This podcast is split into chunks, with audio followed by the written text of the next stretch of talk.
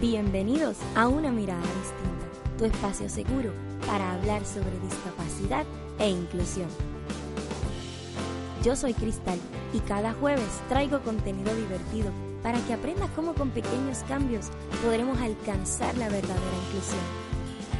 Si te interesa aprender sobre las personas con discapacidad visual desde una perspectiva divertida, diferente, amena, universal y sobre todo muy entretenida, te invito quedes a escuchar.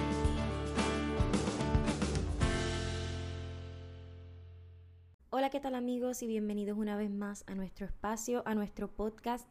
Bienvenido, bienvenida a Una Mirada Distinta, tu espacio seguro para hablar sobre discapacidad e inclusión. Les saluda la hoy señora Cristal y hoy vamos a hablar de muchísimas cosas, pero déjame terminar la intro bien. y yo traigo contenido divertido para que aprendas cómo con pequeños cambios podemos alcanzar una mayor inclusión de las personas con discapacidad. Si es la primera vez que nos escuchas, me encanta tenerte aquí. Gracias, siéntate, ponte cómodo. Si ya me extrañabas, sí, yo también te extrañé mucho. Estuve mucho tiempo fuera entre asuntos de la boda, la mudanza, el trabajo, mil cosas. Quiero hacer varios disclaimers antes de comenzar. Em, si me sigues en redes sociales, sabes que pues obviamente eh, me casé por fin, por fin Carlos y yo dimos ese paso, así que ya Carlos no es mi novio, ahora es mi esposo. Y vamos a tener muchísimos episodios bien chéveres acerca de nuestra vida, de nuestro matrimonio, eh, siempre, ¿verdad?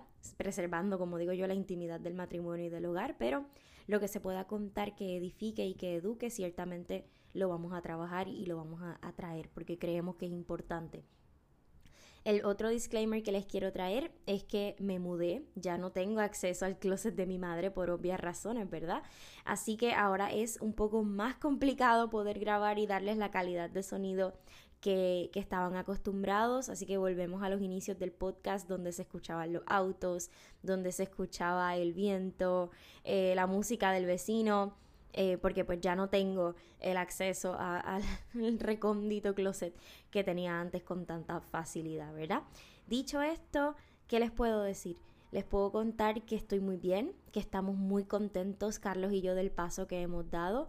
Y precisamente porque estoy contenta es que quiero hablar con ustedes sobre este gran paso que es mi boda, cómo yo decido casarme, cómo yo decido eh, hacer este proceso Em, y más que nada como yo decido no, sino qué barreras me he enfrentado, ¿verdad? A lo largo del proceso, que van desde decidir que estaba lista para esto hasta cómo elegir el vestido de novia perfecto sin poder ver cómo me queda. Em, quiero hacer varios episodios sobre la boda, quiero tener varias oportunidades de hablarles sobre el tema, así que vamos a ver, ¿verdad? ¿Qué, qué se, me, qué se me atraviesa por el camino y cómo lo vamos organizando. Dicho esto, les quiero contar, ¿verdad? Que Carlos me propone matrimonio en julio del pasado 2023 en una ceremonia. Él invitó a toda la familia, una cosa espectacular. Eh, hasta chiquita fue parte de ese proceso. Sin embargo, nosotros ya lo habíamos hablado hacía muchísimo tiempo atrás. ¿Y por qué les digo esto? Porque ustedes saben, audiencia y amigos que me escuchan, que yo crecí, al igual que muchas mujeres ciegas, crecí con el complejo de ¿Habrá alguna vez algún hombre que me ame tal cual soy? ¿Habrá un hombre que me acepte tal cual soy? Eh, ¿Podré tener yo un matrimonio? Porque sabemos, en el caso de nosotras como mujeres, sabemos que la sociedad demanda de nosotros unos roles específicos que quizá, eh, no digo que no podamos cumplir, pero en mi matrimonio no se iban a dar de esa manera. Eh, no solo porque soy ciega, pero como para la sociedad todo pasa porque yo soy ciega, porque es una cosa bien fuerte. No obstante, nosotros ¿verdad? Lo habíamos hablado, lo teníamos más que pensado. En nuestro caso, la fe fue algo que nos movió a tomar esta decisión, el decir yo creo en Dios, yo creo que el matrimonio es algo que proviene del Señor y, decidimos hacerlo con mucho miedo. Y desde el momento cero recibimos comentarios bastante fuertes, eh, recibimos mucho de la sociedad. Me refiero a comentarios como deberías agradecer que Carlos esté ahí, deberías agradecer que Él está comprometido contigo porque no cualquiera se compromete contigo. Y ya habíamos hablado, ¿verdad?, de esto en episodios anteriores donde claramente me estaban ofendiendo porque, por supuesto que yo sé lo que yo tengo, yo sé cómo es Carlos, yo sé quién es Carlos, pero también reconozco que yo tengo mis cualidades y me costó llegar hasta aquí, me costó decidir y entender, mira, Cristal, tú también eres valiosa, cualquier hombre se sentiría honrado de estar contigo. Sin embargo, el escuchar esos comentarios provenientes de personas que supuestamente me aman, y yo no dudo que me amen, pero no saben expresar su amor, inclusive no saben cómo decir las cosas sin que, sin que lastimen, ¿no? Y no saben hasta qué punto llegan sus palabras. Por eso audiencia es tan importante que cuando usted habla con una persona con discapacidad y sin discapacidad, usted piense y lea entre líneas, porque como decíamos en episodios anteriores, la intención ya no es lo que cuenta audiencia. Ya la intención no es lo que cuenta. A veces tenemos que darnos cuenta de que, como decía mi abuelita, de buenas intenciones está lleno el infierno y tenemos que darnos cuenta de que esos comentarios hieren y pudieron frustrar el proceso de decidir y, de nuestra boda en sí. No lo hicieron porque Carlos y yo somos una pareja muy sólida, porque nos amamos, porque estábamos preparados para esto y porque recibimos un gran apoyo de parte de ambos padres, tanto de mi suegra y mi suegro como de, de mi papá y mi mamá, los suegros de Carlos, ¿verdad? Así que en ese aspecto les tengo que decir que soy afortunada pero sí me llegaron esos comentarios. Y por esa misma línea fue el proceso de decidir, ok, ¿qué tipo de boda quiere Cristal para que sea una boda accesible, para que sea una boda cómoda? Y en ese aspecto comenzó el proceso de decidir, queremos una boda, queremos una boda para poder bailar, para poder disfrutar, para poder cantar, para poder disfrutarla, ¿verdad? Porque si vamos a hacer un evento como una boda, pues lo vamos a hacer bien, ¿no? Así que Carlos y yo decidimos que queríamos una boda, eh, más yo que él, en definitiva, y decidimos tener la boda. En eso, ¿verdad? Decidimos que fuera un evento sumamente íntimo, decidimos que fuera solo familia y amigos súper cercanos. Entre familia cercana ya teníamos casi 60 personas, familia, sangre. O sea, no, no estamos hablando de, de amistades que son familia, no, familia de sangre, o sea, tíos, tías, primos, abuelos, abuelas teníamos casi 60 personas y decidimos que pues añadir unas cuantas más no nos iba a hacer daño y así pudimos invitar a varias amistades que amamos y que son familia para nosotros. Así que una boda de 70 personas y usted dirá, bueno, pues eso no es ni grande ni pequeño. No, no lo es. Conseguimos un local que fuera gigantesco y en, en ese local, ¿verdad? Eh, no era un local lujoso ni mucho menos, pero tenía mucho espacio, lo cual nos permitió que las sillas estuvieran súper separadas una de la otra, las mesas, debo decir. Y así yo tenía todo el espacio del mundo con mi traje que no era tan pomposo ni tan finito, y tenía todo el espacio del mundo para decidir en dónde yo me quería mover, con qué mesas yo me quería acomodar, eh, y sabía dónde estaba cada persona, porque como eran solamente 10 mesas, era mucho más fácil aprenderme la mesa de la familia tal, la mesa de la familia tal, y el viernes fuimos al local. Y el viernes fuimos literalmente a ver cómo estaban acomodadas esas mesas. Yo fui con mi bastón e hice prácticamente un bloqueo del escenario. Por aquí tú vas a entrar, por aquí tú vas a hacer esto, por aquí tú vas a hacer lo otro. Y eso como mujer ciega que se estaba casando me ayudó muchísimo porque literalmente Chiquita estuvo suelta durante la boda. Como era familia nada más, nosotros mantuvimos a Chiquita suelta y Chiquita saludó a todos los invitados como si ella fuera una invitada más. O sea, ella la mega anfitriona, claro que sí. Y eso me funcionó muchísimo porque yo sin bastón ya me sabía perfectamente el local y dónde estaba quién. Yo solo llegaba a la mesa y decía, ¿dónde está fulana? Y como fulana estaba en la mesa, pues perfecto, aquí la saqué a bailar y compartimos un rato. Así que eso fue uno de los arreglos que eh, yo tomé en cuenta. Sí les tengo que decir que tuve una excelente coordinadora de bodas. Em, ella no me está pagando por decirle esto, pero si el servicio es bueno, yo lo voy a decir. Cristina Rivera Events. Eh, voy a hacer un episodio con ella, no se preocupen. Eh, creo que es importante hablar con ella porque soy la primera novia ciega que ella eh, atiende, ¿verdad? Que ella le da servicio. Y ella estaba muy nerviosa y no sabía qué hacer. Y fluyó tan bonito, fluyó todo como tiene que ser. Cuando uno está con una persona con discapacidad, todo es cuestión de fluir y preguntar. Y, ustedes se saben el resto, porque si son audiencia fiel, Em, saben toda la guía. Si no, pues te invito a que sigas escuchando, que tenemos un montón de episodios para ti, donde tú puedes aprender cómo es que verdaderamente se dan estas dinámicas de inclusión y de apoyo a las personas con discapacidad. Dicho esto, les dije ya cómo fue el proceso a nivel social, en la aceptación. Les hablé un poquito de qué arreglos hice en la boda. Más que todo hice una boda bastante sencilla, no quería arreglos muy grandes, tampoco quería arreglos muy ostentosos. Le dije a Cristina que quería un ramo pequeño, delicado, porque no quería tener nada tan, tan grande en las manos y con todo y eso le... Eh, la puntería de una mujer ciega es cosa seria y el ramo cayó en la cara literalmente de una persona. O sea, le, le di con el ramo a mi titi que me había hecho el pelo. Gracias. Así que nada, bloopers que pasan, pero todo el mundo se rió y fue divertido y todo el mundo se acuerda de ese momento. Titi, te mando un beso.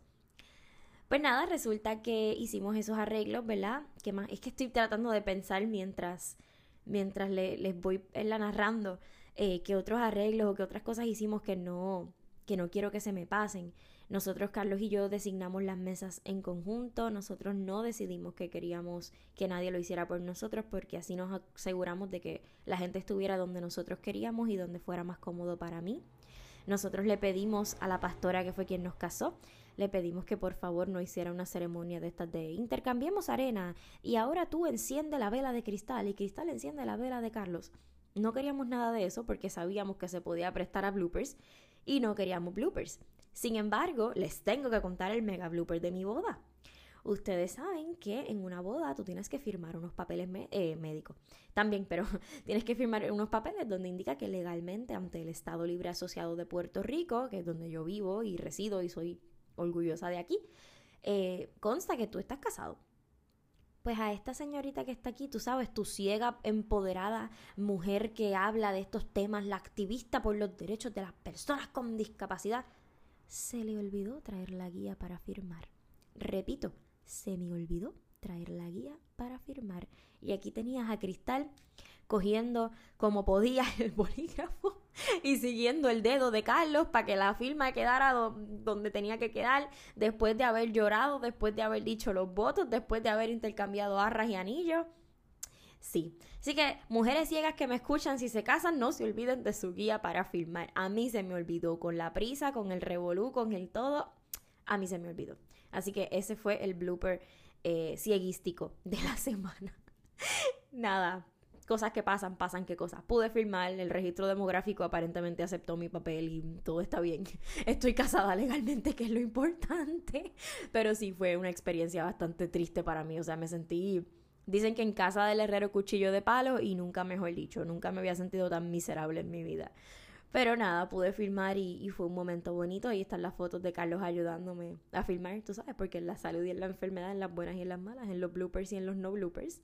Em, así que nada, no traje la guía para firmar. Si no sabes lo que es la guía para firmar, está en el episodio de hace unos cuantos ayeres titulado Regalos accesibles para personas con discapacidad porque estoy anunciando tanto mis episodios anteriores, porque yo sé que hay audiencia nueva, yo sé que hay audiencia que va a llegar a mí por este episodio por primera vez, y como yo sé que eso está sucediendo, yo necesito que usted se quede, y aprovecho este momento para decirle que si aún no estás suscrito a este podcast, ¿qué estás esperando? Aprieta ese botoncito, dale seguir, es gratis, aprieta esa campanita para que te lleguen notificaciones, porque yo no soy muy recurrente con los episodios, he de decir, y cada vez que yo suba un nuevo episodio, tú te vas a enterar primero que nadie, porque compañía eh, de plataforma digital de preferencia te va a avisar en ese momento que una mirada distinta tiene episodio nuevo para que no te los pierdas y los escuches así acabaditos de salir del horno. Así que si ya hiciste todo esto, eres bienvenido de continuar. Si no, tienes unos segunditos Ahí está, perfecto. No te voy a esperar más nada. Si no lo hiciste, te lo perdiste. No, pero sí hazlo. Es súper importante para nosotros que lo hagas porque así Spotify entiende y Apple Podcast y todas estas plataformas entienden que este contenido le gusta a la gente y tenemos que seguir educando. Así que después de que hice todos esos arreglos, les voy a contar lo que ustedes quieren saber. Cómo Cristal escogió su traje de novia siendo ciega. Yo tenía muy claro, muy claro, que yo quería un vestido de novia en línea A, que quería un vestido de novia con mucho encaje, que quería transparencias y no estaba en contra de la pedrería, pero era algo con lo cual podía prescindir. Estaba muy clara que no quería una mega tiara, no quería la corona brillosa, quería algo muy delicado eh, y quería algo bien sencillo. O sea, yo no quería nada pesado, no quería mucho tul, Así que al tener yo una idea bien clara de lo que yo quería y lo que yo necesitaba, no solo por mi discapacidad, sino por mi tipo de cuerpo, mis, lo que yo quería se ajustó mucho eh, a, mis necesidades particulares como mujer ciega, porque el encaje es algo que tú puedes tocar. Y como podía tocar el encaje, pude percibir el patrón de hojas, de flores que tenía con el encaje. Pude percibir las transparencias perfectamente.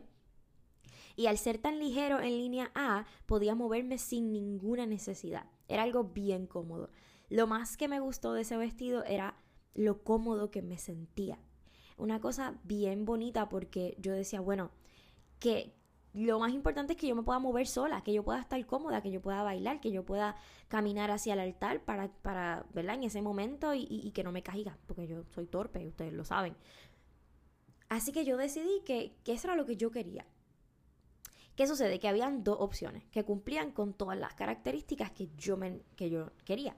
Sin embargo, el favorito de todos, que fue el ganador, obviamente, eh, tenía un solo problema y es que no me quedaba bien y yo no podía comprar el vestido ese día. Yo le decía a mi mamá, yo sé que tú me pediste que lo escogiéramos hoy, pero yo no puedo escoger un vestido que no me sirve, o sea, que, que las copas del busto quedaban más arriba de donde me tenían que quedar y me quedaba muy apretado. Así que no, no lo podía sentir porque no me sentía cómoda, por más bello que estuviera el vestido. Y recuerdo que le dije a la modista, mira, yo sé que, que usted hace su trabajo perfectamente, pero yo no, yo soy ciega, yo necesito sentirlo. Y ella me dijo, espérame aquí. Se llevó el vestido y me lo devolvió con la copa donde iba, un poco más suelto. Y cuando lo sentí, supe que ese era el indicado, porque tenía todos los elementos que yo quería. Mi asesora de novia, de verdad que lo hizo espectacular. Conseguimos el vestido de mis sueños de una manera tan fácil, tan linda, tan, tan cómoda, simplemente por el hecho de que buscamos mis necesidades y, y las tachamos todas. Esto sí, esto sí, perfecto, vamos. Y realmente yo creo que yo no me medí ni cinco vestidos. Yo creo que el cuarto vestido era el que es y listo. Yo quería mangas largas, cuando me las toqué, me las puse, yo dije, ¿qué es esto? Uno no se puede mover con eso, eso pica, eso como que no era. Así que decidimos que no, mangas no. Pero lo probamos. No me alejé de ninguna opción, sin embargo fue divertido saber que había algo para mí y que pude tocarlo, pude sentirlo, saber exactamente cómo era. Yo no quería perlas, el traje estaba repleto de perlas, pero las perlas hacían, le daban un toque tan bello, tan hermoso al vestido.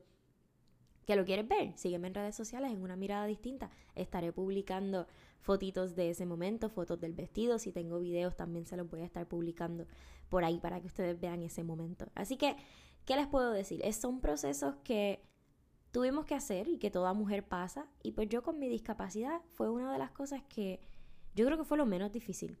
Porque aunque me costaba un poco imaginarme cómo yo me veía con el vestido, mi hermana, mi mamá y mi abuela, que fueron las que me acompañaron, y mi suegra. No me acompañó, pero la llamamos por FaceTime. Y ella se emocionó mucho y todas se emocionaron tanto, me pudieron describir, me dejaron tomarle todas las fotos que yo quise para que después con mi residuo visual pudiera darle suma a todo. Fue un proceso difícil porque decía, en el fondo siempre pensé, wow, quisiera poderme ver realmente como me veo, pero a la misma vez fue un proceso tan cómodo, tan bonito, porque las personas que estaban a mi lado lo hicieron así. Así que siempre novias que sean ciegas, rodeense de personas que las amen, rodeense de personas que las quieran ver bien y que sobre todo sean muy juiciosas con las palabras eh, y que les puedan decir apoyo sin, sin lastimar, sin ofender, utilizando siempre las palabras correctas desde el amor, que es lo más importante. Finalmente, para no extender demasiado este episodio, les prometo que voy a hacer varias partes de este episodio.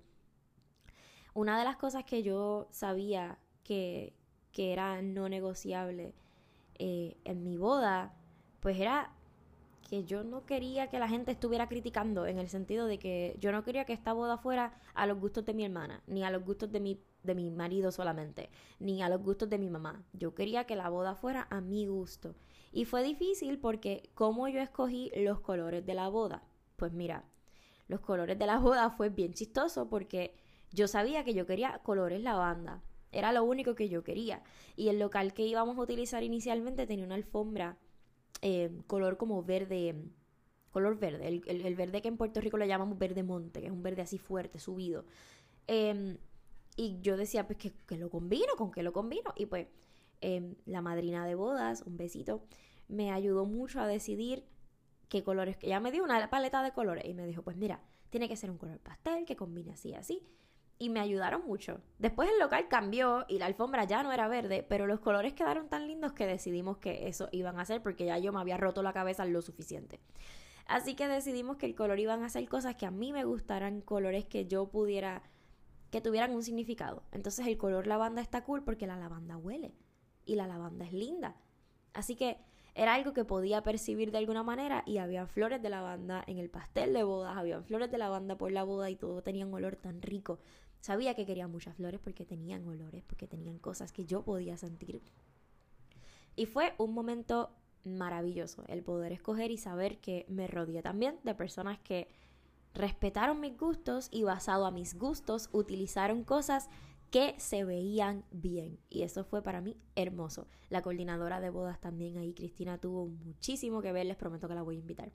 Cristina tuvo muchísimo que ver en ese proceso, así que para mí fue bien bonito saber, ¿verdad? Que, que lo pude lograr, que tuve esa experiencia, que tuve esa boda de mis sueños, que tuve ese momento mágico con el que no voy a decir que toda niña sueña, porque generalizar no está bien, pero con el que yo soñaba desde pequeña y fue, fue muy bonito. Fue muy especial el haber escogido todo esto con personas que yo sé que, que me aman y que vivieron el proceso junto a mí como si fuera yo y que se lo disfrutaron como si fuera yo. Y para mí eso fue lo, lo más bonito, lo más que significó. Así que, ¿qué les puedo decir más que estoy muy agradecida, muy contenta del momento que viví, de, de, la boda, lo bonita que fue, lo sencilla, pero a la misma vez lo familiar. Pude bailar, me pude mover, pude disfrutar con las personas que más quería. Pues ya hay cosas que, que yo sabía, ¿verdad? Como el catering, pues es algo que no tienes que poder ver para saber qué te gusta, qué quieres comer, qué te encanta, que te... O sea, ya eso realmente lo que sí me ayudó fue que el catering que elegimos también no me están pagando, pero Michelle's Catering, excelente servicio, excelente trabajo, de verdad que les prometo que nadie me está pagando por esto, pero ustedes saben que yo lo que es accesible eh, e incluyente, yo, yo lo comparto. Así que sí, eh, Michelle's Catering de verdad que hizo un excelente trabajo también y, y fue bonito porque Claro, yo simplemente tuve que decirle, yo quiero comer esto, esto y esto, el menú combina, sí, perfecto, ya. Ella se encargó de decorar, se encargó de acomodar la comida, de servirla y todo. Y lo último que, les quiero decir, que yo sé que para muchos de ustedes, eh, personas ciegas que me escuchan y audiencia que no es ciega, pero que le interesa saber estas cosas, la fotografía. Eso para mí era un problema, porque yo nunca salgo bien en la foto, nunca miro bien a la cámara, yo de por sí me canso demasiado, yo no, no estaba para eso, yo quería bailar. Pero el fotógrafo, obviamente, se le estaba pagando por hacer un trabajo y mi novio quiere fotos. Bueno, mi esposo, ven, todavía no me sale. Y mi esposo quiere sus fotos, así que hay que hacerlo. Le enseñamos de una al fotógrafo también súper recomendado, el señor Carlos Ojeda, espectacular. Eh, el fotógrafo, ¿verdad? Él le decíamos, ok, eh, Cristal, mira para acá. Y yo, ¿dónde es acá? Y él, es cierto. Entonces le enseñé el truco de chasquear los dedos hacia donde estuviera la cámara para yo saber a dónde mirar. Igual em, eh, imaginarse, ¿verdad? Que yo estaba dentro de un reloj y entonces decirme a tus 12, a tu 1, a tus 3. Estuvo siempre muy atento a todo lo que yo quisiera. ¿Qué quieres? ¿Qué necesitas? Y particularmente lo que a mí más me gustó de este fotógrafo en particular eh, y que se lo súper recomiendo a toda novia ciega es, y, novio ciego también, es, yo no, te, no tuve un fotógrafo que se dedicó a hacer una sesión de fotos dentro de mi boda. Yo tuve un fotógrafo que se dedicó a capturar momentos. Así que yo no perdí tiempo aprendiéndome una pose, otra pose. Y mira que así se ve mejor. No. Yo disfruté mi boda, y durante la boda él tomó todas las fotos espontáneas. Si yo estaba bailando con mi hermana, allí estaba él con una foto. Si yo salgo abrazando a mi abuela, allí salió él con una foto. En una yo estoy segura que me cogió en algún momento con el pedazo de mofongo en la boca porque es que tomó las fotos así espontáneas que para mi juicio son las más bonitas. Claro, hay unas fotos que tienen que ser posadas y las posadas, como ya les mencioné, rapidito. Cristal, a tus 12 y siempre con mucho respeto, siempre donde te pongo, qué necesitas, cómo lo puedo hacer. Eh, y obviamente novias ciegas y novios ciegos que me escuchan, eh, tu simpatía es clave. Ellos tienen que conectar contigo, ellos tienen que empatizar contigo. Y siempre van a empezar con, no sé si con la lástima, pero con el bendito, ¿cómo lo hago? Y entonces ahí es nuestro rol, porque estamos de acuerdo que no todos saben cómo hacerlo.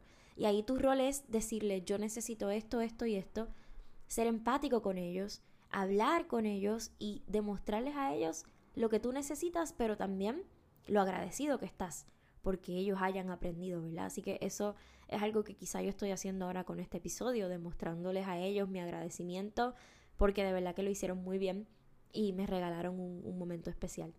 Recuerdo que la del catering no nos habíamos conocido en, en, persona, bueno, sí, nos conocimos en persona, no nos veíamos hace mucho, y se me se acercó a mi mamá, ellas eran estudiaron juntas y llegó a la boda a acercarse a mami y yo estaba saliendo de, de del baño, o sea, literal yo salí del baño y quería bailar con alguien más porque yo no no no paré. Y me dio risa porque ella me saluda, me abraza y me dice, "Tú eres la novia más feliz del mundo." Y yo creo que no necesitaba que me dijeran que era la novia más bella. Tampoco necesité que me dijeran que era la novia más eh, sexy ni nada con que me dijeran eres la novia más feliz, yo creo que demostró todo, porque ese día no debe ser nada más que tu felicidad y la felicidad del que va a ser tu esposo por el resto de tu vida. Por último, les puedo decir que quien me maquilló no fue una maquillista profesional. Yo sé que hay muchas mujeres ciegas que tienen issues con sus ojos, con sus sombras, con cómo hacerlo. Me maquilló mi hermana, que no, no es una maquillista profesional, ustedes la han tenido aquí, tenemos un episodio hablando con ella pero ella me conoce a unos niveles espectaculares y conoce mi cara, conoce mis ojos y lo hizo muy bien, lo hizo muy bien. Eh, mi titi me puso las pestañas postizas que yo no quería y de repente me veía demasiado hermosa y no las sentí y fue muy cómodo. Sí les recomiendo algo que yo no hice, probar el maquillaje antes. Si te vas a poner lentes de contacto por primera vez como hice yo, pruébalos antes, acostúmbrate a ello. Igual los las pestañas ¿verdad? Porque todo eso influye en que estés cómoda ese día. No lo hice y tuve suerte. Yo voy a decir que fue cosa de Dios, ¿verdad? Pero el que no cree en Dios va a decirme que tuve suerte. Y se la creo, tuve suerte. Finalmente, eh, gracias hermana, por cierto, por tan excelente trabajo. Igual gracias Titi por tan excelente peinado. Eh, Armonía by Verónica Coreano. Yo debería dejarles todo esto escrito en la descripción del podcast. Si Cristal del Futuro se acuerda, perfecto, ahí está. Em, si no, les estoy mencionando como quiera toda la información. Ustedes búsquenlos en las redes sociales. Todos están en Facebook, Instagram. Ustedes saben. Finalmente, les puedo decir que el proceso de mi boda, este es el resumen del resumen del resumen. Habrá muchos episodios más sobre el tema. Pero estos son mis cinco, cuatro consejitos para ustedes, para que si algún momento ustedes están planificando la boda de una persona ciega o si en algún momento ustedes son ciegos y se van a casar o lo que sea, eso fue lo que yo viví, eso fue lo, que a mí me pasó, ¿verdad? Y espero que esto les haya servido para aprender alguno que otro detallito interesante, cosas que antes no habías pensado. Pero lo más bonito que les puedo contar de mi boda, yo invité a dos mujeres ciegas a mi boda. A las dos las hemos tenido en el podcast, a Sofía Pantel del Cueto y a María Arroyo. A Shalmarí yo creo que la hemos tenido más de una vez. Y Shalmarí me mató con un regalo. Todos nosotros como esposos modernos que somos, pedimos que nuestros regalos fueran, ¿verdad? Dijimos, enviamos el mensajito. Eh, y muchos enviaron postales. Pero la postal de ella me mató. Envió la postal en Braille. Y aunque me costó un poquito leerla porque realmente tengo el Braille súper oxidado, fue tan especial sentir esa identidad, esa postal, esa experiencia de llegar a mi casa con mi vestido, no era el de novia, pero con mi vestido blanco, eh, llegar a mi casa, sentarme, abrir las postales con el que ahora es mi esposo y que él me diga, esta no la puedo leer yo. Y me puso una postal en las manos en Braille, que yo la pude leer y que fue redactada sabiendo que solo yo la podía leer. Y fue una de las experiencias más bonitas que me llevo, porque en todo momento se consideró mi impedimento en cada etapa del proceso de la boda. Y no es que consideraron mi impedimento como un problema, sino que tomaron aquellas cosas que yo pudiera necesitar y aquellas fortalezas que yo tenía y basándose en eso logramos trabajar y, planificar una de las bodas más memorables. Eh, no porque sea la mía, pero es que de verdad se me fue en un suspiro. Eh, yo de verdad que se me fue en un suspiro. Es un día que nunca voy a olvidar. No les voy a mentir, lo recuerdo todo tan borroso también porque fueron tantas emociones al mismo tiempo.